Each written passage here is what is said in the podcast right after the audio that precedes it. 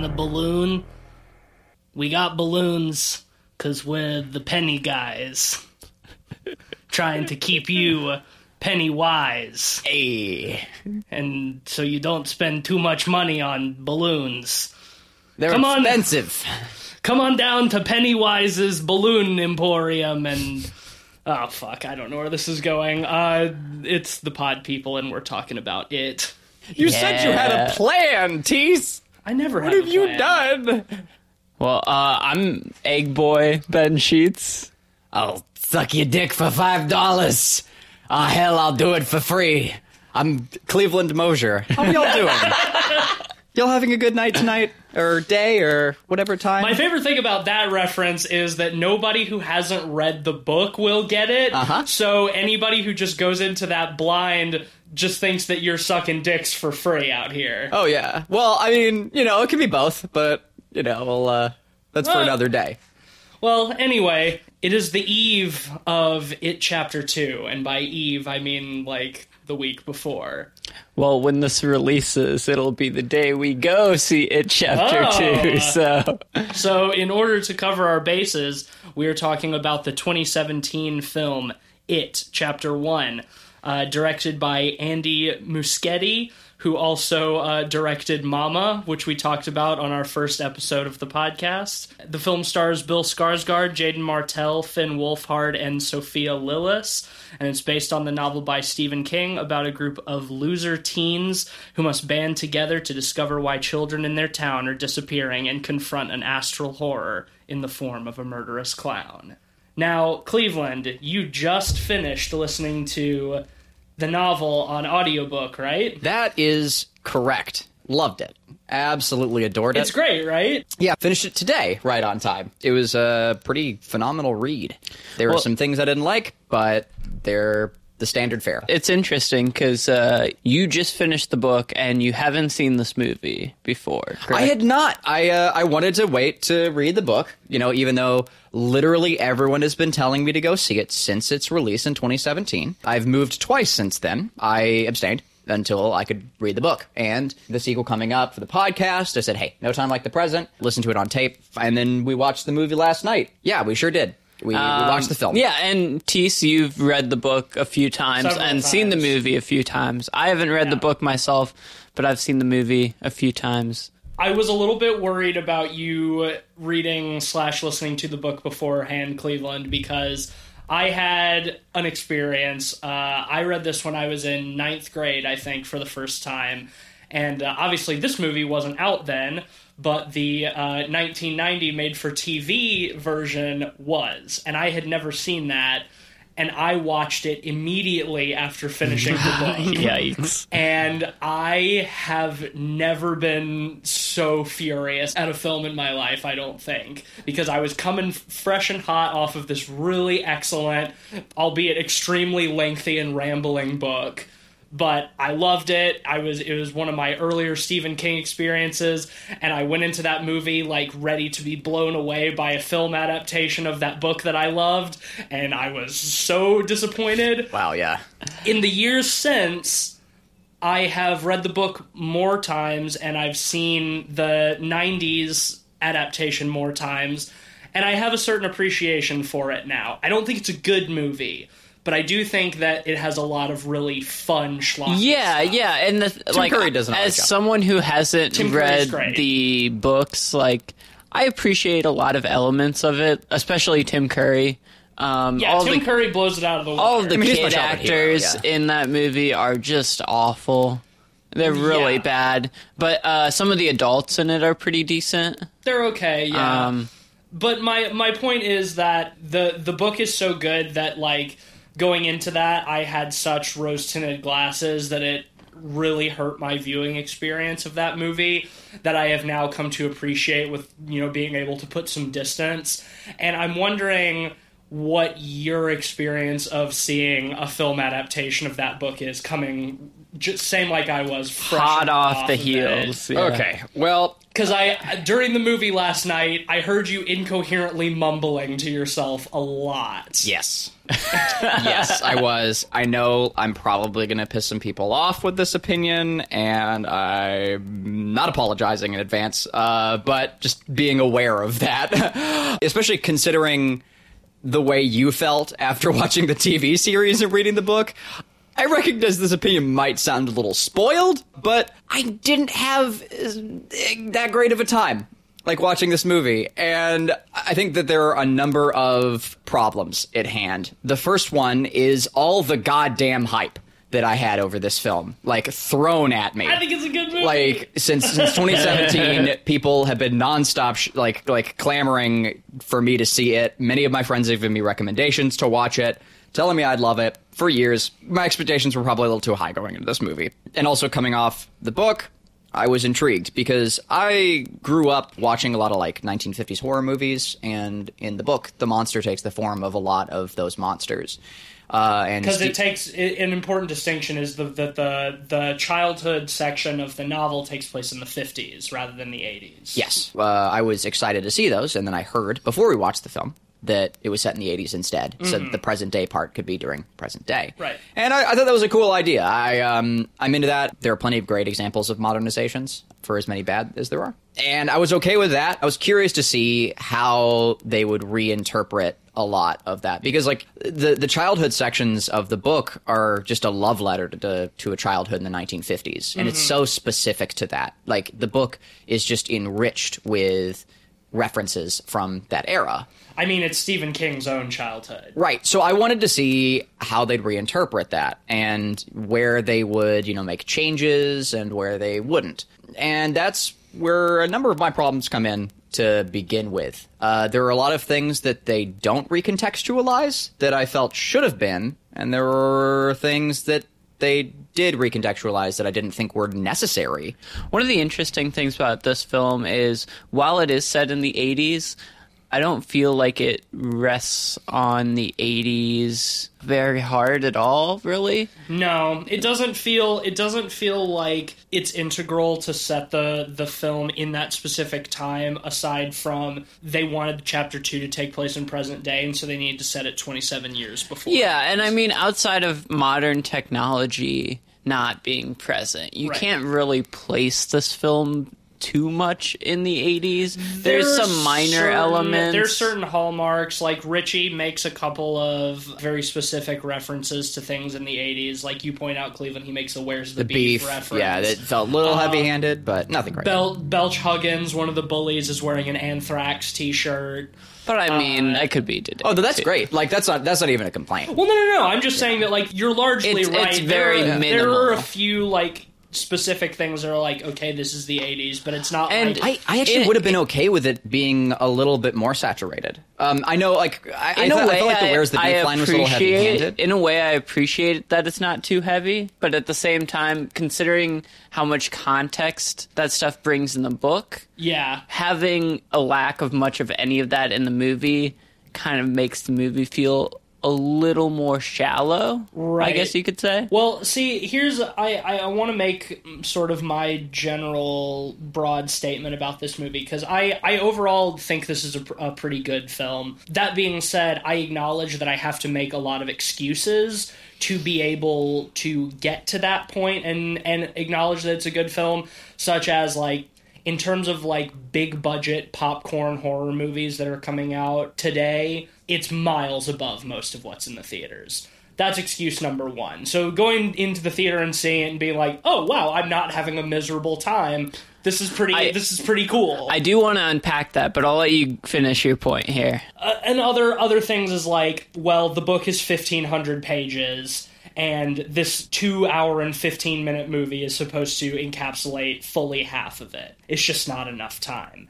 And third, a big part of what makes the book so good for me is that it's continually switching back and forth in between the children and the adults. It's not like split nicely in half to the extent that like the climax of the book happens simultaneously between the the the past and the present. So it's flipping back and forth. So because of that they have to way tone down the climax of this movie because they can't spoil what's going to happen at the end of the second one. So all of these things i acknowledge and that putting those aside putting those into consideration i think that as an adaptation of the novel i think this film is pretty successful. At least at capturing the ethos and i think it does a pretty good job of capturing the characters too. For as little screen time as they get just because there's so many of them. I think that the script is cleverly written enough that you get a sense of each of their individual personalities and they don't become interchangeable, which is something that I think is very dangerous. And I think is kind of one of the problems of the 90s one is that the kids become somewhat interchangeable. Yeah. Well, I think you have a lot of great points there, and I think we should probably try to unpack them one by one here. Let's so, first off, I want to talk about how you mentioned, like, of the movies of its type, it's miles better than most. And I, I think that's a really great point. I think this is very much a popcorn horror movie, Yes. you know, in a lot of ways. Personally, I loved this movie when I first saw it, but on this viewing, I kind of appreciated it a little less. Yeah, same. Um, but I think it's a good point mentioning that it is a popcorn horror because it is very, I would say, relentless in its pacing. Yes. Uh, every 10 or 15 minutes, you get a horror set piece. I mean, it just comes down to you have all of these characters that have to get their time and they have to be introduced, and each one of them has to have their own interaction with it. So they can come together and be like, "Yeah, I've seen it too. We all know there's something going Yeah. on." That's a big part of the book, and it's a huge section of the book is setting up each of the kids individually and recounting the first time that they encounter this monster. And kind of seeing their fears and stuff like so that. So having to do that in a film, it ha yeah, it, it's very um, relentless. I did have some problems with that aspect. I think that the pacing was reasonable. I do agree there were like thrills and chills every 15 minutes or so. I think there uh, are some times where it could have been better left to breathe. God, Yeah, just, yeah. My- there's just not time for it. Well, exactly, and that's that's where I'm going with this is that also this film it just starts out way too strong. The whole concept behind it is the revelations. One of the things that makes it so terrifying and it keeps you consistently hooked throughout that massive novel is the delivery of information on what it is. Right. And the film throws that out the window immediately. Right off the bat, you're seeing multiple scary creatures at once. Whereas in the book, you only identify it as a singular entity for, for a very long time. Here, we're seeing a lot of like spooky things all at once. And, and so immediately, like, you get the impression that it is Derry. It is something larger that's like projecting these things out. Whereas in the book, you think it's just a monster or something for a long time Right. that can like shapeshift and you don't know what it is. And I really didn't like that. Like it, it felt like something like extremely supernatural at the beginning with like the weird lady in the painting and when Ben like sees like the headless person and Pennywise in the same, you know, like and it just blows its load so early and it doesn't give you eh, any anywhere to build. It's like it's already like this entity that controls the entire environment around it at that point. And Well, that's that's left to be revealed in the book, and I don't know why they did that. That's that's the thing because like I think the relentlessness for the type of movie it is, I I think it's really well done. I would compare this to something like The Conjuring or Yeah, something that's what like I was that. thinking, too. You know, Yeah. like a, a big tent type of horror movie in a mm-hmm. lot of ways. And in terms of that, It's in the terms high- of it's the highest grossing horror Yeah, film ever yeah, made. exactly. It, surpa- it surpassed The Exorcist. yeah, in terms out, yeah. of pacing expectations of these type of movies, it hits all those marks. And I think what it does too is a lot of those horror sequences are legitimately spooky and chilling. that's the and thing. well executed. The thing is, I think it does a disservice to the source material in a lot of ways. Yes. Because it is so relentlessly pacing, Yeah. it comes at the expense of some of that depth and character. Yes. Well, the thing is, is like the those sequences at the beginning, like when you're not aware of how much control this creature has, are still terrifying. And like, Right, and that's yeah. my bit is like, I don't think it was necessary, and I think that those scenes would have just would have been equally terrifying without breaking that rule so early. Is all, and and that's why I'm kind of confused by it. I think- and also again too, I, I think that it would have been a scarier movie like if it had somewhere to go because I was I was not really scared during this film. The end of the projector sequence. Oh, I love that. It was great. section. And- that's probably my favorite that's- scare of the movie. and, and I think that's about it for me. I think a lot of it translates really well. I mean, that's another thing is that like the part that makes it scary is that it takes the shape of whatever you fear most, so it knows uniquely how to terrify you. Right. So for making a modern film, you have to update that somehow to reach modern audiences and I think it's it's successful in some ways and it's not in others. I think that in terms of a translation, I think the opening scene with uh, with Georgie being taken by it, I think is pretty well I think it's super in- I think it's great. I should in, in the I should add that one to the list. Absolutely. I think that one's pretty good. Uh, I except think that it takes him. That was a weird choice for me, and I didn't like that.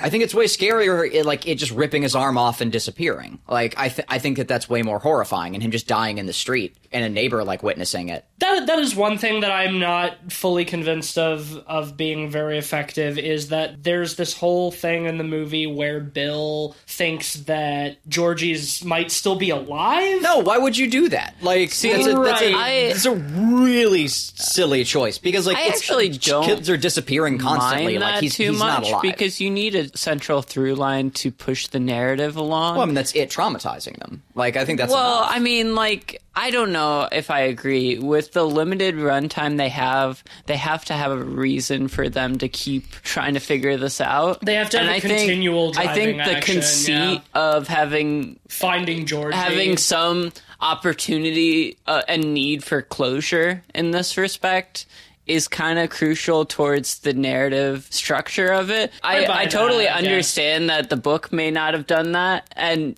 like you said, on to your second point there, you know, the book is 1,500 pages. Right. You have to really condense stuff. and it plays into the fact that they can't have their final confrontation with it as kids be the same as their confrontation with it as adults like it is in the book you have to have like a win like something that you're picking up and that sense of Exactly, sense exactly. of closure But like the with cost, Georgie the cost of that is it makes Bill look stupid. Kids are disappearing constantly. They're fully aware of like the history of violence in Derry. Bill can put the odds together, especially when literally everyone is Sure. telling him, you well, need to like. that's the thing. I think he knows that Georgie's probably dead. He just wants the closure more than anything. yeah You know? I, I can- That's how I, I, read that, it, at least. especially you know? especially after the scene where Well, I mean, Georgie and Pennywise how about- appear in the basement How about closure through vengeance, like it is in the book? I mean, I mean, that- that's- that's enough of a motive. that's all like he does get that Yeah, that's what he through gets, you know? it's Right. just that trying to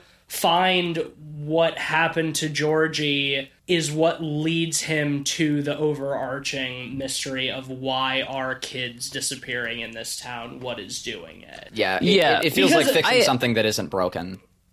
I mean, it's condensing the the big narrative. And the thing is, like, I do agree that it's almost overly condensed. Uh, to the expense of some of the characterization. A lot of the characterization stuff in this movie I really love. I think it's done pretty well. for but how many I, characters it is i, I agree I don't yeah. think we get quite enough of it. I, think agree. we're so packed Mm-hmm. with scare set pieces after scare set pieces that we kind of lose some of that. yeah and i think so like I, said time to breathe I, I wish there was a little more time to breathe. I, I, or definitely agree with that. before horror started Um, happening. And uh, uh, we mentioned it a little bit earlier is the projector scene. I think it, it's legitimately scary. the pretty- thing yeah, is, like, well. I the thing I noticed this time though is that sequence, especially the second half of it, is almost cut like a trailer.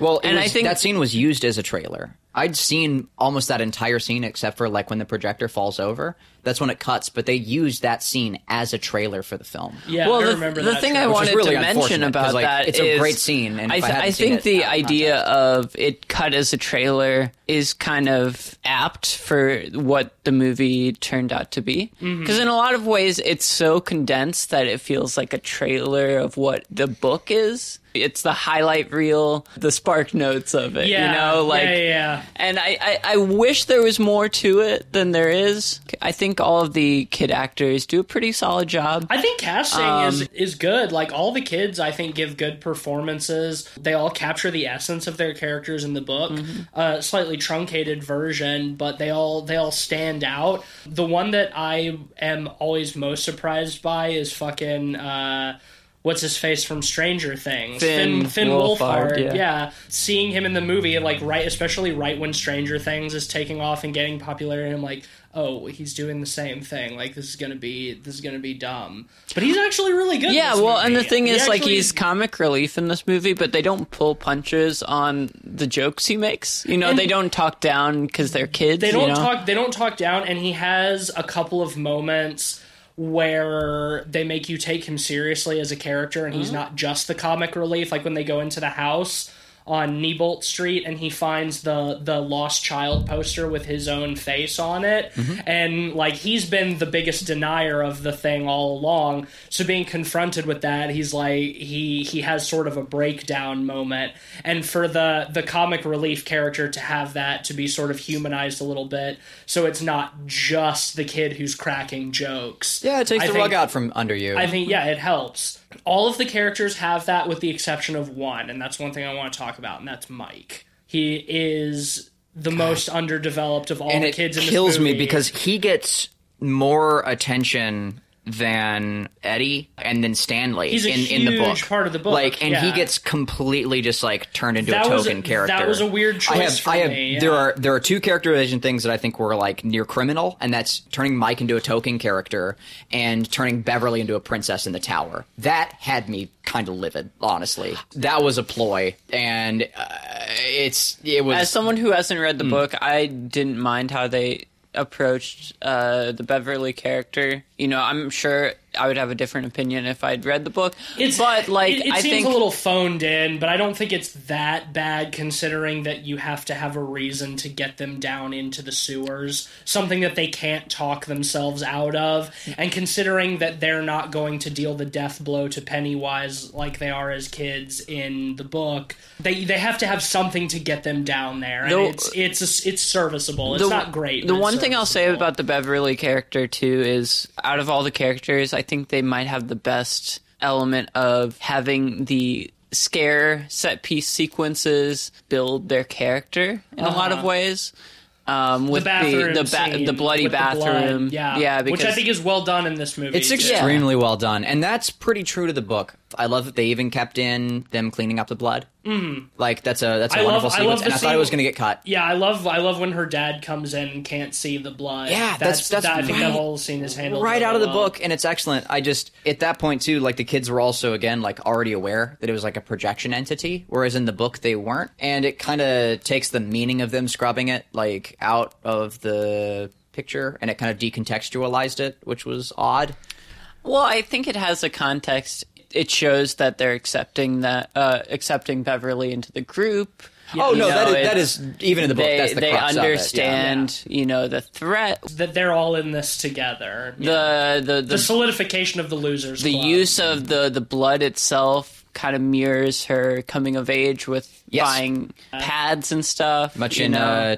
uh, uh, tandem with uh, Carrie, is her. You're gonna have to remind which is also me. Stephen King, right? Yes. Yeah. So yeah, You're gonna have to remind me, Cleveland. certainly.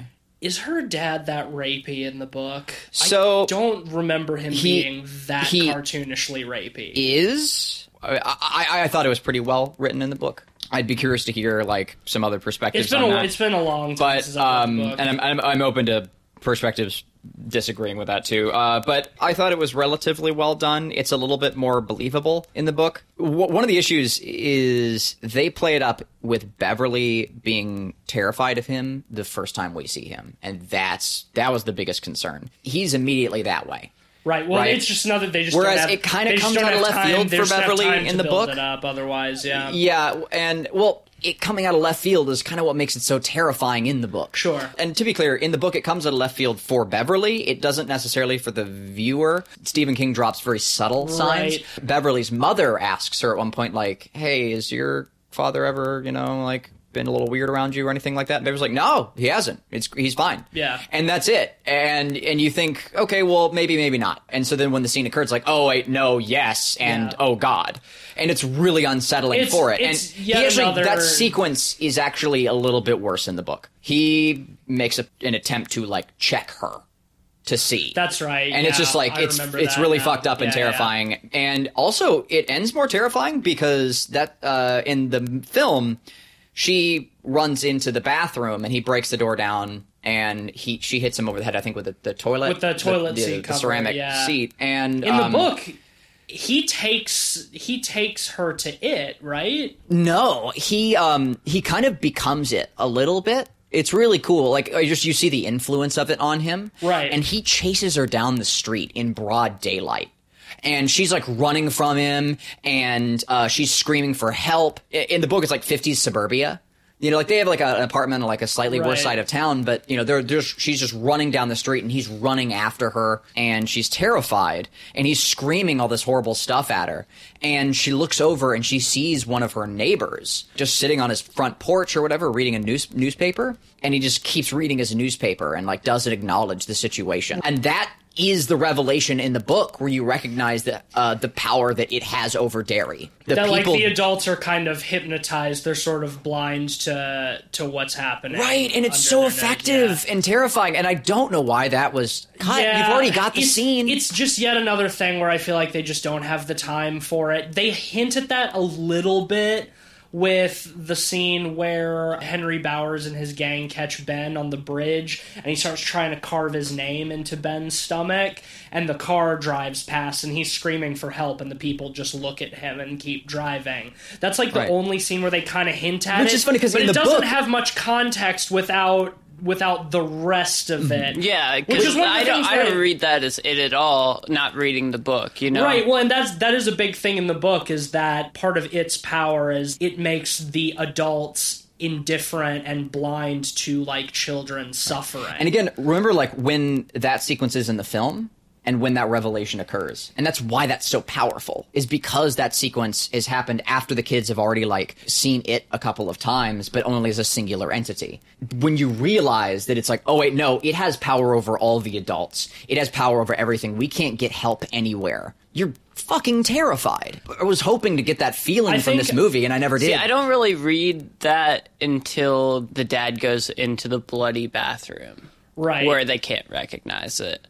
Other than that, like I don't read that along Yeah. as much well, in see, the that's, movie. that's the thing. I think a, a, a good encapsulation of the translation is that the movie does a good job of getting the gist. It captures a lot of the ethos of the book and the ethos of the characters. What it does a bad job with is the higher concept stuff because there's not time for Fuck it. me, d- doesn't it just? And I can I can summarize it pretty quickly as as to why. It straight up monologues its intent.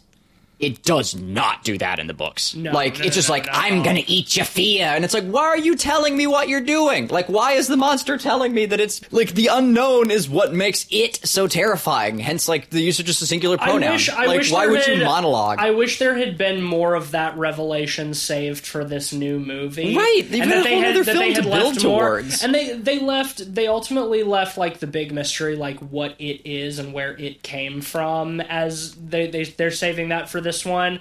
But I think I agree with you. I think this one would have been stronger if it left more open to interpretation and less clear. So then it's like, well, shit. I to get my answers, I, I really want to see the second the second movie. You know? yeah, yeah. I think well, I think it does lay its it does lay its cards on the table a little bit too heavily. But that being said, like all of the cards that it's putting down, I think are pretty good cards. I think I think a Sure, lot of yeah. the, a lot of the horror set pieces, though they are relentless, I think a lot of them are pretty well handled in terms of setup and uh, execution and editing. I think that they're all pretty effective in their own way. But it's just like I, as somebody who loves the book and who loves cosmic horror, And we're not going to get this interpreted again for a long time. Uh, who knows? We very well might. We could get it reinterpreted again in two years. Uh, Miniseries time. we'll see. Honestly, the- that's- HBO an HBO miniseries That's would be the the thing. perfect way to I've do said it about a lot of movies we've talked about lately, but it would be fantastic for like an eight episode miniseries. God, yes. or even a six episode miniseries. yeah. Going oh, keep off- it at eight. Going yeah, off what you said, I, I do agree that like uh, I think you this does what it goes out for pretty well. Um, I do want to kind of tangent us a little bit and talk a bit more about Pennywise himself in the movie. Sure. Uh, Bill Skarsgård specifically. I think it's handled pretty well. Personally, I've always liked Tim Curry's performance in the, the the 90s version quite a bit. I think he hits that tone of comical but imposing at the same time. And I think Bill Skarsgård does a fairly good job of that as well. I, I- don't think he does quite as well as Tim Curry. Okay, though. so here's my thoughts on that. I I think that Tim Curry is the thing that saves that original movie, and I think that he does do a very good job. He provides the right balance of comedy and menace. But considering that much of the rest of the film around him is such a disaster, it sort of I think sucks a lot of the weight from his performance.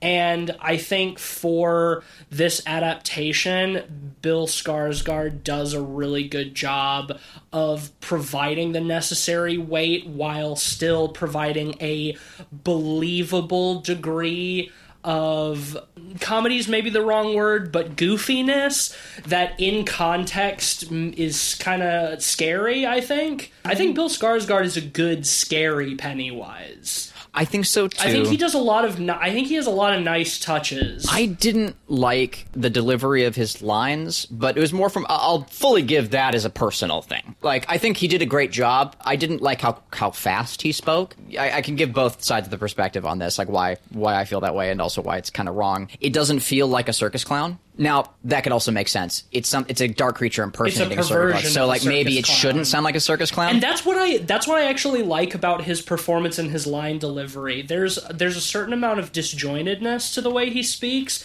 and a lot of it I think comes from the fact that Bill Skarsgård is a non-native English speaking actor. So some of it is is just his f- sort of foreign deliverance of English lines, but for what it is, I think having having a sort of disjointed, almost sort of like mockery of normal human speech works really well.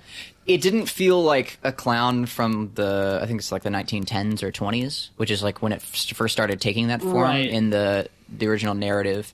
And I was a little hoping for that because visually it does look like that, and that's what I'm going to give huge props for in this film. Because like costume design the Tim Curry one yeah. looks just like a like a more like a modern clown. It's like a bozo the clown. yeah, and this one does like the 20 like the the costuming is fantastic, and The like huge, like the really big ruffled collar. Yeah, uh, yeah. It's great, and um, uh, the the little things like that they do with the CG, like where his eyes start to like tilt off in That's the wrong direction. CG. That's Bill Skarsgård doing that. no shit. Yeah. it's awesome. He has kind of a lazy eye and he can control it. So that's that's Really? I, I actually remember didn't reading that. that. he walked into the audition and started doing that when he was reading lines, and that was one of and, cool. and that was one of the things that made them go with him. His eyes kind of separating. Well, the, the thing I love about the design of Pennywise in this movie is it hits a bit of that uncanny valley. At Yeah, times. totally. You know, you have that forehead that's a little too big. His head's a little too bulbous. yeah, yeah. and uh, the eyes kind of have a weird And the glow, buck teeth. and the buck He's got teeth. you know, yeah. it works really well to make you uncomfortable. I love in that opening scene where we see him in the sewer and like you can just sort of see his face through the the shadow from the grating. The first great touch that I love about that is the whole time he's talking to Georgie, he's drooling,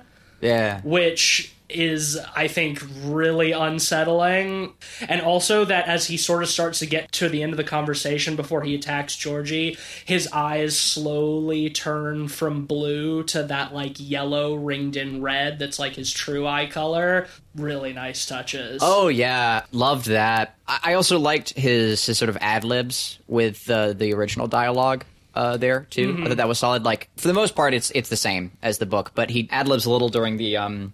Like, do you hear the the smell of the there's peanuts and popcorn? Is Yeah. popcorn your favorite? Pop pop pop, and he does the little like Yeah. the popping thing, like the and the pop that bit, eh, like in a way to like engage with like a two year old, you know, or like a or how old is George? He's George two. is like six. Yeah, that way to like engage with like a six year old and Mm-hmm. like on that level is so creepy. And I, I, Mm-hmm. I liked that addition. Personally, yeah, I I should also bring up there is a third performer that I I think is actually worth mentioning, and that's the person who narrated the book.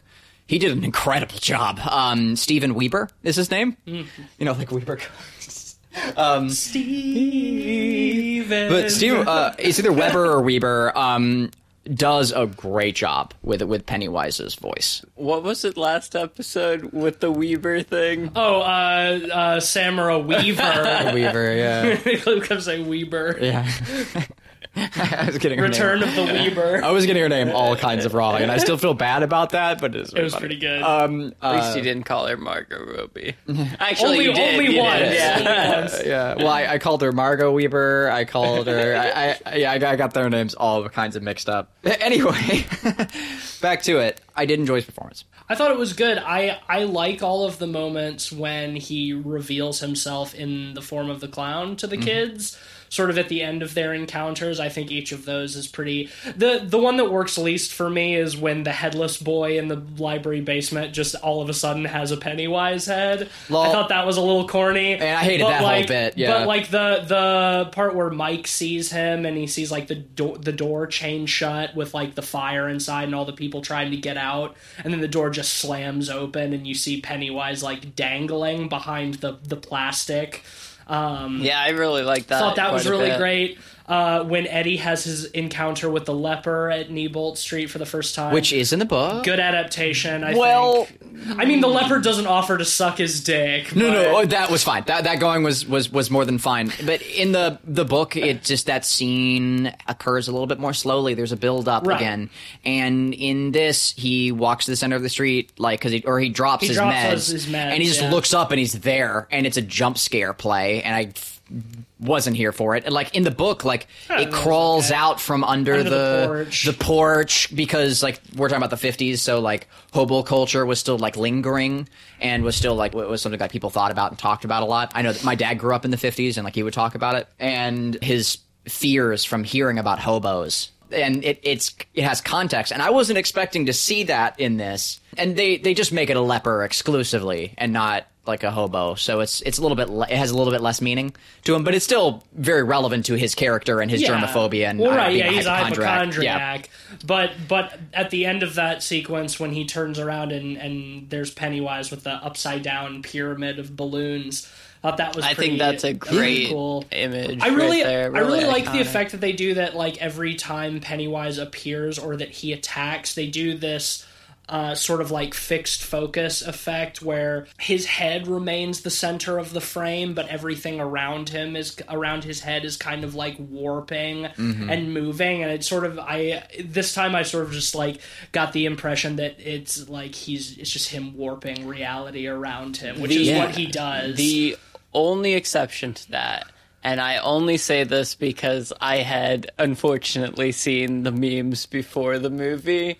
Oh, the I can't his, take his jig. the the dance when when that visual happens where everything is moving except for his head when he's dancing. Oh, it's, It's- fucking hilarious! it's I laughed. funny. I laughed in the theater when that happened. It's great. I think it plays in well with sort of like clowny, like you know, menace. I laughed He's too. Pennywise the dancing clown. Like it's it's goo it's goofy as fuck, but it doesn't detract from the danger that Beverly is in in that scene. And I mean, don't get me wrong, the memes that came out of that. Top tier. fantastic. Yeah, excellent. Fantastic. No, no, I, I'm inclined to agree, and I know that I am, and probably will continue to like grind on this movie a little bit for issues. But I, I laughed at that too, but I, I enjoyed it, I, I- and I'm glad it was in the film, like that, like the dancing jig thing. yeah. No, what what the the head thing reminded me of that that camera trick is reverse like helmet cams. Yeah. like when the the person is wearing like something on their helmet that's looking back at their face and like, well, I mean that's how around that's how the effect is created is that the the point of focus is the head which is moving, so the head stays stationary mm-hmm. and everything around it moves. right. But the trick in this is that the camera is like fifty feet away, you know, fifty to hundred feet Right, away. but it, it it accomplishes the same effect. Right. And which is what I like about it. I think which it's is what I- done really well. I'd like to see the processing on that. I'd like Probably to know a how it's done. robot arm, Almost certainly. Yeah. Almost certainly. just a tracking arm. But yeah, I, th- I think I think that works really well. I think that uh, a couple of like the big climactic scenes toward the end are really good. I love when the whole sequence where Bill, Eddie, and Richie go into the house to to try to uh, find the Oh, yeah, entrance to the sewer, stuff, and yeah. it attacks them. Uh, that part where Eddie falls through the ceiling or uh, through the ceiling into the kitchen, and the fridge opens and it like unfolds itself from inside the fridge. That whole thing was handled really well. The sequences in the house. neat. Skarsgård's performance in that scene is fantastic. I think. and I, I recognize that like the house on Neville Street like plays an important role, but I think that there was one setting that got the shaft, uh, and that's the Barrens. They Because- have less importance in the movie than they do in And- the book. and that- even in the 90s movie, the Barrens are extremely central. I was kind of disappointed by that too. Right, because that's a universal aspect of childhood. Like I grew up playing in swamps. Yeah. Like set in the fifties, set in the eighties, you can you can maintain that. And I wouldn't have felt like as slighted about them just kind of like ditching the Barrens so much if they didn't uh, include it in the dialogue, like with a wink, and they went to, they go to the quarry instead. That whole sequence could have been at the Barrens. Like Yeah. could have been Well, you know well, like right, especially because like when they go to the quarry to swim with Bev, that's sort of like their first time hanging out with her, and in the book, that is done from her like coming down into the Barrens and like, helping them with the dam that they're building and everything. I agree. I think I think it's kind of a missed opportunity. And They the have- Barrens is a it's a it's a practically a character itself Right. in the book. There's so much built out of that, and that's where you in, you incorporate a lot of the elements of the sewer. They have the rock fight. They do have the rock fight, but it's not really at the Barrens. It's just like at a It's in the random. Barrens. It's like at a random creek, though, right? That's the Barrens. Oh, right, because it does like it's kind of foresty. because that's where the that's where the sewer tunnels come out, and that's Come where out. he makes the point. Yeah, like that's mm-hmm. That's the the creek that goes to the Barrens that in the book they were trying to dam. right. uh, Yeah, I wanted, So- I wanted to see the dam too. Yeah, they do do that in the uh, in the '90s movie, but the kids are all really terrible actors. it's But uh, yeah, the biggest part was just where they're just like, "Oh fuck the Barrens, let's go to the quarry," and I just felt like, eh, like they were just that's just like the director like subverting himself, you know, and like his own interpretation into it. The it's like, man, Barrens- like it, it's not broken, like you the know. Barrens kind of got the shaft, and I felt I felt like the standpipe kind of got the shaft too. Yeah. because that's like a central location in the book, and I mean like its lair does end up being under the standpipe, but like. They make such a big deal about like the house on Neibolt Street being like the Right. access point where it like that's like its house, and in in the book it's just like a creepy house where that is like one of the places that it's yeah, like the teenage werewolf sequence but like, occurs, but and- like the locus is the is the standpipe. the same, which is gonna- spookier, and also it causes less of a reliance on another haunted house. The thing is, though, I, I think I I, don't have a I, problem think with. I'm going to be a voice of dissent here slightly. Sure. I think having this house as the central set piece of the movie is a bit more rich. I mean, they you do know, there's a bit more things they can do in the book. They in the book they do have a similar showdown with it in the house. So it's still it still is an important location, but it just it feels kind of like they just took all of it and shoehorned it into one place in the movie rather than having it sort of be like a vast network. Because like again- is in the It has a strong hold over the entirety of Derry. it is the town, yeah, basically. Right, and if you limit it to a house, you're actually kind of reducing your scope. I mean, it's it's a minor thing. I think the use of that house is really well done in the in the movie, and that the confrontation with it there is probably my favorite part of the movie. Yeah, uh, that it's- it's well done. projector It's, it's really it's really well done. So like, that. I think I think it's you know for me just like the Barrens and the Standpipe is just kind of missed potential. It's not like hugely detrimental. It's just like I think they just kind of missed an opportunity to. I do think something part of with it that. comes down to again, you know, it feels like a trailer It's- of the yeah, actual honestly- book. You know, it's it's the spark notes. You have to cut some stuff out. I no, I think time. you. I think you really hit the nail on the head. Like the spark notes of the novel is like a great way to describe this movie because I feel like you get all of the essentials from the book out of this movie, but some of the deeper, richer stuff that makes the book really like stand out among other novels is Is lost. is absent from the Yeah. movie and so like it's a good spark notes you get the gist it's, It's, inter- it's adequate. it's entertaining it's or the, i i at least think it's entertaining and that it and that it captures the ideas of the book but doesn't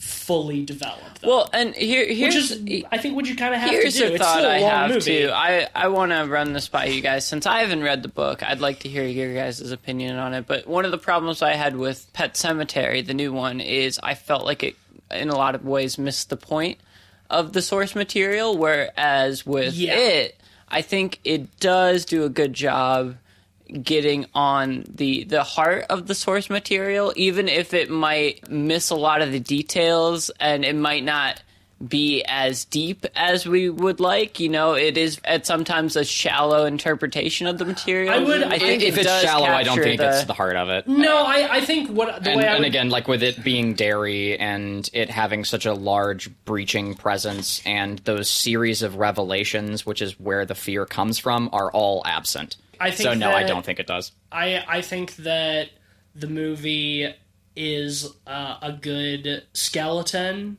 It can stand up. It's you know it's complete, but it's lacking all of like the flesh and stuff. Well, that, I, I think too. that, like, like, makes it. there are makes- things about the skeleton that are different from the book too. Also, on well, top of that, on like top- well, what, I don't what- think it- I don't less of think it- what I'm saying is that they don't hit the central development points or the plot point, but the idea of the Yes. the themes and the uh, the narrative Yes. ideas behind it. I, I think that it it I think it does get at those. it, it Okay. gets at all of those. I don't necessarily think it gets at all of them well. I think they're all there, but it just it just lacks a lot of the development. Well, and But like I, mean, said, that- you know, like I think it could go deeper, and that's one of the Yes. problems I have with this movie. For But- sure. for sure. For me, like how deep it can go is less of a concern for the fact that we've continually stated that it's it's a two hour film. There's only so much you can do, and I fully recognize that. And it's why I'm not so bothered on the depth as much as the just the general interpretations and what choices they made to keep and what they didn't, and how those are recontextualized. Yeah, and and I think from that perspective that I think they did a pretty decent job. As far as adaptations go, it's faithful enough to the book that it doesn't make me angry and that it addresses the the themes and stuff of what make the book so good. It just loses a lot of the actual horror and replaces it with Jump scares. there's barely jump scares in this movie. There's like three or four. See, I, all the- almost that- all the that's horror sequences had a interesting jump because scare. I, I I agree in some respects. I think it doesn't have that overall sense of dread that I'm sure the books have. yeah, I think. Uh, but I I think, think I think in terms of scares, I think it does. I think it does creepy spectacle well. R- real Thank horror. you. That's the word. Real horror, no, but creepy spectacle, I think it does pretty damn well. And considering that most of the horror movies that we see in theaters, like the big tentpole horror movies, like you were talking about, Ben, which is mostly the Conjuring verse at this days, point, yeah. In this all case, of- circus tent pole. There it is. Uh, but all of those are n- none of those are are actual like truly horrifying films. They're creepy spectacle, and this is kind of the same. And it happens to be pulling from source material that is legitimately horrifying Right. and they take that they take that source material and they turn it into creepy spectacle but it's a spectacle that i enjoy if i would let myself be more dear with the book i think that i i could let this movie make me way more mad than it does Yeah. but overall i've trained myself at this point to create a distance from it and i think that the movie's pretty successful And what I'll do. say too is I think it's one of the better Stephen King adaptations in general. I You know, agree. like there's a handful of ones that I think are still better slightly. Oh, you yeah. know, like I would I would say There's of a course bunch. Shawshank of course, but also like The Mist is a great example. The Shining. Yeah, The Which we'll talk about later this year. the green mile The Gerald's Game, Carrie. uh, Carrie, great example. Mm-hmm. I think you, you you do make a point. This is. I would definitely put this in the category of good Stephen King adaptations. I, I would been- too. Uh, like you know, it's uh it's it's a different beast but i think if you are going to realistically try to adapt that source material into a film in the 20 teens you could do a lot worse than this Yeah, and I think I think while we might have a lot of the details gone, while this movie is very heavy on spectacle and set pieces, I think it doesn't miss the heart of the story for those. Mm. You know, in terms of themes, in the same way, you know, a lot of movies of this type. yeah it doesn't mean, it doesn't miss yeah, the point the heart of the story and the themes of the story, I sort of see as two very different things. You know, I mean, the the themes are like what what makes us afraid, childhood, those sorts of things. Yes, those those were captured, but the heart of it, no, I, I don't think was captured. Because the the heart of it is the foreboding aspects of like these these children being murdered and, and being disappeared and this this astral presence looming over them. I didn't and feel astral presence. adults to help you at all Yeah, and I I didn't get any of that. So Yeah, I think you get a little bit of the astral presence stuff in the final climax. I'm wondering. I'm really hoping that they'll lean into that heavy in this one. yeah, I, I, and I have to say too, like yeah, when it comes to, like the astral presence part of it, I don't I don't think it suffered on that front on account of visuals. And again, I'm a very visual person. I, I love spectacle. I'm I'm a big fan of it. Man, I will say though, the floating children and everything at the end, like those shots looked fantastic. But because the film had started out like so intensive, and like, from the beginning, and it Kinda was so crazy, to that kind of yeah, thing I was end, I was relatively jaded by it by the time we got to it, and I, I wasn't blown out of the water by the final sequence because the opening sequence was uh-huh. was well the the opening sequences with the children, all the children were were already so overblown and crazy and uh, surreal that there the film just it blew its load too early. when I say it misses the point, or it doesn't miss the point of the source material, I I mean, especially in comparison to stuff like Pet Sematary, where it takes the material and doesn't really get the point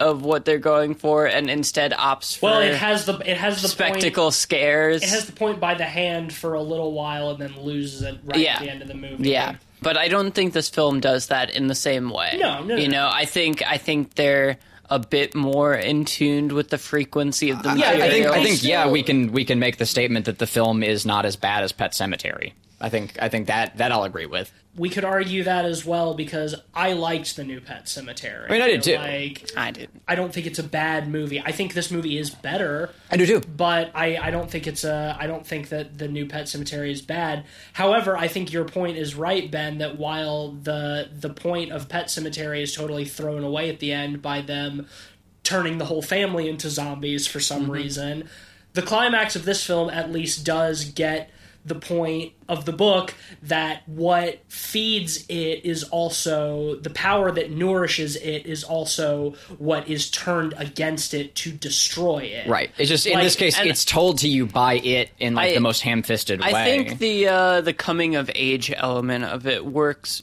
pretty successfully in the film. I think so too. well, The- yet I think the second film will will bring that home. I'm I- gonna, I'm gonna hold off on that. Until we'll the second see. I do think this movie does does a good job of really separating the kids from all of the adults, which is crucial to the story. Is that Well, the adults the adults are blind to this? and When that we the do adults have help. the adults, they are hostile forces. They're all hostile you know? forces, yeah. You have, the uh, one scene we have with Bill's dad is him yelling at Bill like your brother's dead, he's not coming back. Stop trying to figure out what happened to his body. Well, and like, we get the overbearing mother, overbearing mother who's mom, yeah, telling him he's sick all the time. giving him placebos, yeah, try to You know, Oh, Munchausen by proxy. Yeah, Uh, their her interpretation was was pretty good. Like she had the same moments. They were in you know different what she settings, reminded but- me of? She reminded me of the woman from Prisoners, actually, Oh yeah, a little bit. with the the creepy tone and the big glasses. The big glasses. too. The big gla- I think it's mostly the big glasses. I, Honestly. I see you there though. Uh, one last point that I thought was weird: the pharmacist. Oh yeah, that was What the fuck? What the fuck was that all about? Like in the book, the pharmacist is like the only like genuinely good adult from my memory. Maybe I read that that wrong, uh, literally. But in the book, like he legitimately tries to help Eddie. Yeah. That's Like- right. If my if my recollection. like they switched it around. The young girl who's the the clerk at the desk is just sort of like nonchalant and doesn't give a shit, and that's her essential role. And that she gets kind of concerned when Eddie like has his panic attack in the pharmacy, which is isn't in the film, which is fine. But the pharmacist is the one who like sits him down and like medically explains to this like twelve year old, your medicine's a placebo. Your mom is like you know like overbearing, and like he sort of plants that seed in his head, and it's a great sequence because you get his whole thought process on that and like how he has to come around when he confront and he finally confronts his mom with that information like even though like he denies the pharmacist they took that character and they made him into a straight up pedophile and it was weird like it was really yeah, weird. I mean, I guess I think they just needed to make all adults in the movie hostile, so there's nobody that the kids can go to. That Yeah, and I mean- any illusions. Like, yeah, it's a creep. It's definitely a creepy scene. I'm I- not denying that. I mean, if if for we its had purpose in the movie, I think it's I think it's fine. if we had the breathing room to develop stuff like that, you could do it. But I think the way it's handled in this film, with the the girl just nonchalantly mentioning it, works pretty Oh well. no, that that I was know? okay with. It, it just very specifically like taking a character like in the book who was like a good guy and then like just Turning making him him into a s- pedophile. a, a, like cartoonish pedophile. Yeah, that was weird. And it's like One- you've already got Beverly's dad. You already have Yeah. like these other characters. I didn't think much about it. but- One one thing I want to mention before we wrap it all up here is I thought the soundtrack for this movie was really good. the score is great, Uh, yeah. especially there's a few hits with Pennywise coming out where you get these really crunchy synth the sounds. the really heavy bass. Yeah, sense. yeah. I like that a lot Um, too. those are really well done. I thought those really added something to the movie. Yeah, the score was great, and like they used some like more classical motifs and stuff during uh, like the final epic sequences, which you don't hear as often these days in films. And it did harken back to like those like Steven the Spielberg esque like big climactic sequences with like your Howard Shores. I, I like the score a lot. So the the composer for this score is Benjamin Wallfisch, who also did the score for films such as uh, Dunkirk and Blade Runner 2049. Uh, Oh, interesting. yeah. So um, That's interesting. Yeah, I 'cause think- I Zimmer's think- also credited for Blade Runner 2049, isn't he? yeah, it's it's him and the Same with Dunkirk, I believe. Dunkirk has an excellent score. I'm not crazy does. about that movie, but And like, the Runner. score great, yeah. specifically No, Blade Runner stands score is out. awesome. I, I liked the film and the score for Dunkirk. It's an okay movie. Is there anything else you guys want to touch on before we get into ratings Oh, here? I think I've complained enough.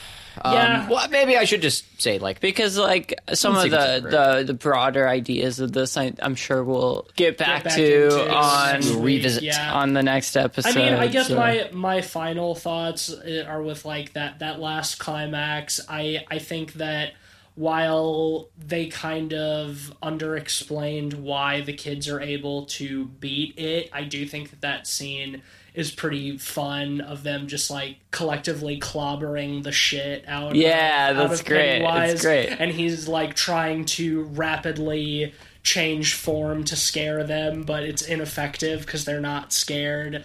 Uh, and just ends with him uh, dragging himself back down into the depths. I, that was well done. I thought it was a it was a fun, entertaining climax. Yeah, once it's a- it's a fun climax. Once again, very shallow for what the the source material provides, but for the movie, thought it was good. I enjoyed it. Yeah, I thought it was it was a weird choice to have Mike be raised by his grandparents instead, and them instead of like making the bullets for that uh, have For the slingshot, sheep the- the sheep sheep killer gun. Yeah, so like they bring down a legitimate like It has it has a it serves a similar purpose though because the reason the silver bullets work in the slingshot in the original is because they believe that they will right. and we see at the the when uh, they shoot Pennywise with the bolt gun, it it doesn't have a cartridge in it. It's Yes. out of it's yeah, it's not loaded. And we it cuts to Mike being like, "No, it's not loaded." And then Bill pulls the trigger, and it still fires into Pennywise's head. So it serves the same purpose as the silver. It does. I think the, the, the fun with the silver bullets is it's is very like it's very comic yeah. booky and it fits like the childhood. But once again, fifties Exactly, 50. No, and, I- and I get that, but like the sheep gun is like that's a very adult thing, you know. Well, yeah, to and have. to have And- have her introduction to Mike be like his grandfather yelling at him for being too much of a pussy to slaughter sheep, you know, as a Mm-hmm. thirteen year old. So it's already in your face, like children having to deal with death. I really hope that they give Mike more of a character in the second movie because he needs. I mean, to he's have he's the literal narrator of the book. Yeah, he's the only one of them who stays in Derry after all of this. He's the one Yeah. who calls them all back. He's the only one who remembers what happened. Yeah, like like seriously, So, like, like, if I, I they- cannot I cannot say enough like how I kind of did see that as, a, as an affront, like he's them such a turning throw- him into a I token know, character He's such a is throwaway really character fucked in up. this movie, and if if chapter two doesn't remedy that, I'm going to be a little bit disgruntled about that for sure. Yeah, I, I'm already not pleased, but Well, we'll- anyway, is it time to rate, boys? We've Yes, been at this for it a is. while. Ben, why don't you start? Sure, I'll start. I've been wrestling with rating this movie all day today, leaning between three and a half and four, because on original viewing, I thought this was excellent, and I still think, in a lot of respects, this is one of the high water marks for the type of movie it's going for. Sure. You know, those big tent spectacle horror movies where they have a very relentless pacing, Scare spectacle. yeah, you know, uh, spaced out. I do think on rewatch it somewhat comes at the detriment of the film at times, uh, just because it doesn't have quite enough room to breathe and develop things. I do think a lot of those horror sequences build the characters in a really cool way. A lot of those set pieces are really well done too. A lot of them are very scary. Overall, you know what? I'm going to give it a 4 out of 5. I think it's really well done for what it is. I have a lot of things I wanted more of in this movie and I hope they develop more in the second part, but overall it's great for what it is. Yeah, solid. Uh, Cleve. I've been really torn. I was going to give it a three, but the more I've talked about it, I just I keep returning to the fact that like they turned Mike into a token character and they made Beverly a princess in the tower. Those factors just really rub me the wrong way, but uh, it does your heart. as a film without the context of the book. It's fine, I suppose. But even then, I just again like I think I think it just it starts too big at the I mean, beginning. your and doesn't have rating nowhere is based off of your enjoyment. Oh, my enjoyment was a two point five.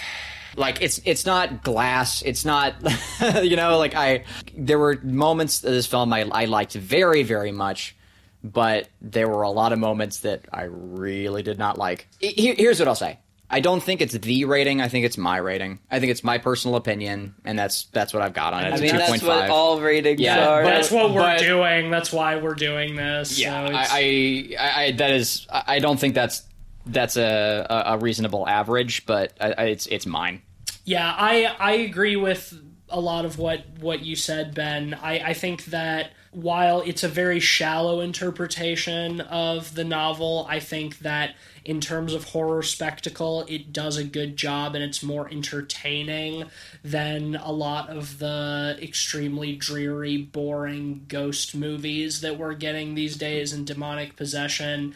It's also tired, and while I think that there are definitely some problems overall. The sequences themselves, I think, are handled pretty effectively, and I don't find the film boring. First time I saw it, I was really high on it, and I, I gave it a four and a half the first time I saw it, but with a couple of more viewings, is some of its problems have started to to glare a little bit more. So I'm going to go down to a four as well. So between the three of us, that'll be an average of three and a half out of five pods for it chapter one. Before we close it out, I have two minor things I want to mention really quick.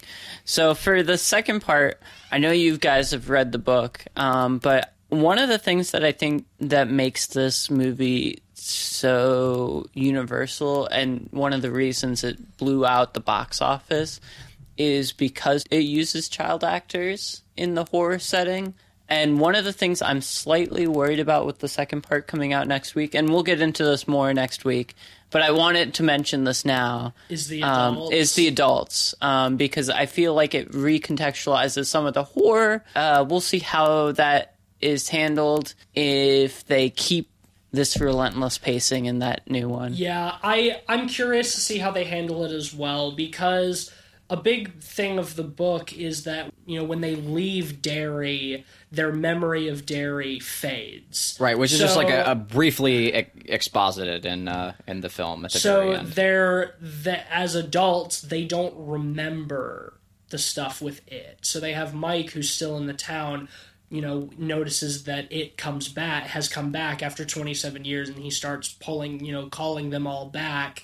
And a lot of the book is them going around the town reliving their experiences. That's why it's so much back and forth between adult and kid. Like yeah, the the adult chapters literally like end mid sentence and they're picked up in the childhood chapters. It's really cool. There's a duality and a tandem there as the memories slowly come back to them. and that and that when they go to confront it in the sewers as adults they sort of revert to a more childlike state because they have to go back and remember what as children gave them the power to defeat it in the first place so I think a lot of the success of this movie is going to be contingent on how they handle that. Yeah. Because I think if it's just adults in spooky situations, like you're right, I, I think people are definitely more desensitized to that. The stakes seem higher when the ones at risk are children. One of the other things I wanted to mention, and I think that's a really good point. I I'm curious to see how it's executed. same. The other thing I wanted to mention really quick. This is directed by the same guy as Mama, mm-hmm. and there's a few monsters in this movie that are very Mama. Well, yeah, the uh, the painting of the flute lady that comes to life yeah. is basically just Mama. Yeah, she's got um, the same like green, I didn't- green bean looking head. I didn't I mind haven't- I it the first time on rewatch though. It I haven't was a seen more Mama, glaring. and I was very confused as to why this was in the film. And I, It's a weird- it's a weird and weird again, insert, it feels like the director like inserting himself, which again was a huge problem I had. And like also, the CG's not great. Like it, it doesn't. It's not scary at all. Like it looks like a like a weird like CG lady. well, I mean, Like because just a cartoon. Yeah, because she's from a painting. Painting, yeah, but not a not like a CG. I didn't mind painting. it. Like, I it's didn't mind clearly how it's CG. executed. I don't mind. in the Yeah, I don't mind the. CG. I, I just think think, it's- it's just kind of a weird monster. Yeah, I think have, the like- monster is scarier than it was flute in. Mama, but at the same time, like it's a little too clear step. I did. I did see in the credits to- this time that that monster and the leper are both were both played by Javier Botet, who does play Mama. That makes so much sense. He's That- he's like he's like the go to in horror movies for uh, long long limbed spindly monsters. Him and Doug Jones Yeah. are the, the go tos. There is definitely that parallel. Um, Yeah. yeah. Overall, I do think, considering that this is only this is Andy Muschietti's second feature film, like I feel like there's a there's a, a pretty significant amount of growth between Mama and, Yeah. and this movie. I I would agree. Uh, I I saw rumors that after chapter two, uh, he's going to do Mama two, oh no no, which no, I hope he doesn't. no. Just Please, move no. on, move on, Andy. Yeah, I noticed that when he directed this movie, he started going by Andy instead of Andres. Yeah. which which is what he's credited as in uh, in Mama. Yeah, No, but That's beside the point, though. Go, going back to the like the draw of the the child actors and how it was it's resonating with everyone because Stranger Things. Well, I, I, I do think- think, that the kids did a great job, oh, I think like as actors. I think they did a these kick-ass job and a half. very good child actors. They're all Yeah. very competent, Yeah. And like the film And gets I- high marks from me on that front. and and their adult counterparts are the the cast is pretty well stacked as well. I think James Yeah. McAvoy, Jessica Yeah. Chastain, Bill Hader. it's It's great choices. yeah. So I'm curious to see how they do it. I think I think they're gonna have to. Well, just the adult part is very reliant on drama, and this Yeah. movie didn't do drama very well. It did spectacle very well. So Yeah, we'll see. I'm I'm. I'm, going in just hoping for more of the same. I think like just just give me the creepy spectacle. I don't think they're gonna really. I don't think they have time to get into the higher concepts. Well, my expectations aren't high. So as long as as long as it's entertaining, that's all I'm looking for. I've made my I've made my peace with that. Like I'm I I will definitely take an entertaining it adaptation. Well, I uh, I made the mistake of going into this movie with high expectations because they were foisted upon me by literally everyone. So Yeah. this one I'm going with low expectations, and you know, maybe I'll be a little you more know, pleased I'm, because of it. I'm gonna say this much: you probably would have liked this more if you hadn't read the book right before. I know I would have. I know I would have. I would have liked agree, it more if I if I hadn't read the book, and I and I would have liked it more if I'd seen it in 2017.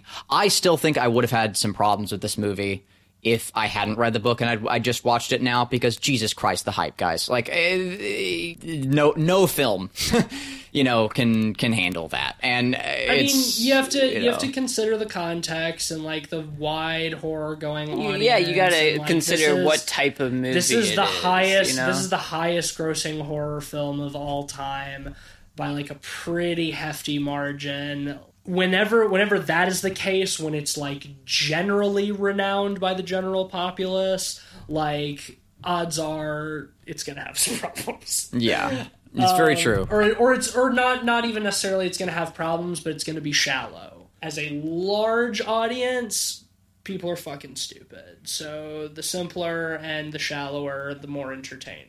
Oh, it sounds pretty elitist to me. Should I cover our predictions for it chapter two? Yeah, sure. Um, Let's It'll them. be a couple weeks before we get the final results. We'll probably have some Rotten Tomatoes next week, but we'll have the final score Yeah. in a couple weeks. Let's So for Rotten Tomatoes, uh, Tease, you went with 88, Cleve, you went with 85, and I went with 80. Opening weekend box office, Tease, you went with 130 million, Cleve, you went with 170 million, and I went with 82 million. Yeah, Um, I went I, extremely high. I but- stand I stand by my predictions. I think I saw somewhere online that they were predicting like over 100 million for opening weekend. I And like considering I uh, considering how many screenings there are at both of the AMC's near us, there Oh my were one every 15 minutes throughout opening is there going to be? Is there anything else playing at those theaters that, that barely weekend? anything? It's like It's it's it's nearly Avengers I've- level saturation. it's so bizarre that like a horror movie is getting that kind of And you know what? I think it's will, good. I'm gonna give I'm gonna give huge praise to the film on that front. I'm I'm definitely standing by my rating, but I will absolutely say that if the cost of my enjoyment is that it's going to create a rising popularity for horror in films, yeah uh, it, it is a cost worth paying. And I'm no i think it's i think it's worth i think it's uh it's true i've said it many times on the podcast but i think right around 2014 2015 we started to enter a horror renaissance that's just starting to pick up steam Oh, yeah. look at this year alone It's insane. look at how many absolute bangers have been out Yeah. like after we get done recording this we're going to see the director's cut of Midsommar Hell guys. yeah, we are. 30 minutes of extra footage like this has been an incredible year for horror Stay and just tuned to like hear from us uh, on that. I think we, might should do an- definitely we yeah might do a little update on update. it. Mm-hmm. We'll see about that. Yeah, because I just I gotta know. Do they they tie in the Oracle? Do we you know get those those loose ends get cleaned up a little bit? We'll have to find out here in a few minutes. Yeah. But uh, yeah, so obviously next week is the continuation of this. We will be talking about it, chapter two, and our impressions. So stay tuned for that. Uh, until then, if you like the show, if you enjoyed this episode, if you're a fan of Pennywise the Dancing Clown, or us, the Pennywise guys, then uh, take a few seconds Hey, I'm floating over here. I'm floating here. Take a few seconds to uh, leave us a five star rating on Apple Podcasts, as well as a nice review, uh, or wherever you get your podcasts. Follow us on Twitter at PodPeoplePod and on Letterboxd if you have a Letterboxd account. Uh, look for us at Pod People Pod for the list of all the films we've talked about on the show with our average ratings and the links to those reviews. Um, you can follow me on Twitter at Mr. Van Awesome. I'm at Mr. Sheets. Uh, you can just listen to any other episode. You know where to find me, but I'm going to key into something a little more important. I want to tell you guys about something that I've told you about before, but no one's cashed in on yet. if you join our Discord, right? Join our Discord and be the first person to let us know that you found us through the podcast. Go to lightarcstudio.com or just look up at Stairs Back. Join our Discord and let us know that you found us through the podcast. Just say, hey, pod people, love the show or, or, or hate the show. Fuck you guys. Give me my free copy to a game. And I'll do it. I will totally send you a free copy to Stairs Back. Hop in the Discord and mention pod people and I will send you a free copy of the game. Can't beat that deal. What is that printing right now? Looks like uh, we got a late sponsor. Ben, Last Put it at the second. last second. Ben, you could have just let that stay in the printer. You had to, you had to discover. I want to Oh, get no, my. we couldn't- Daddy's got to get his money. Oh, fair, We're fair. the richest podcast in the world, Cleveland. It and is- We have to maintain that. That is true. Um, uh, yeah, this podcast is is brought to you by Rosies and Glackles rose tinted glasses. Are you tired of seeing things looking all normal when you remember them looking so much better? Put on rosy and Glapples rose tinted snapples and take a sip and and see a better tomorrow that is closer to your yesterday. What? I'm not going to ask questions. That's the end of the show, folks. And until next time, we all float down here.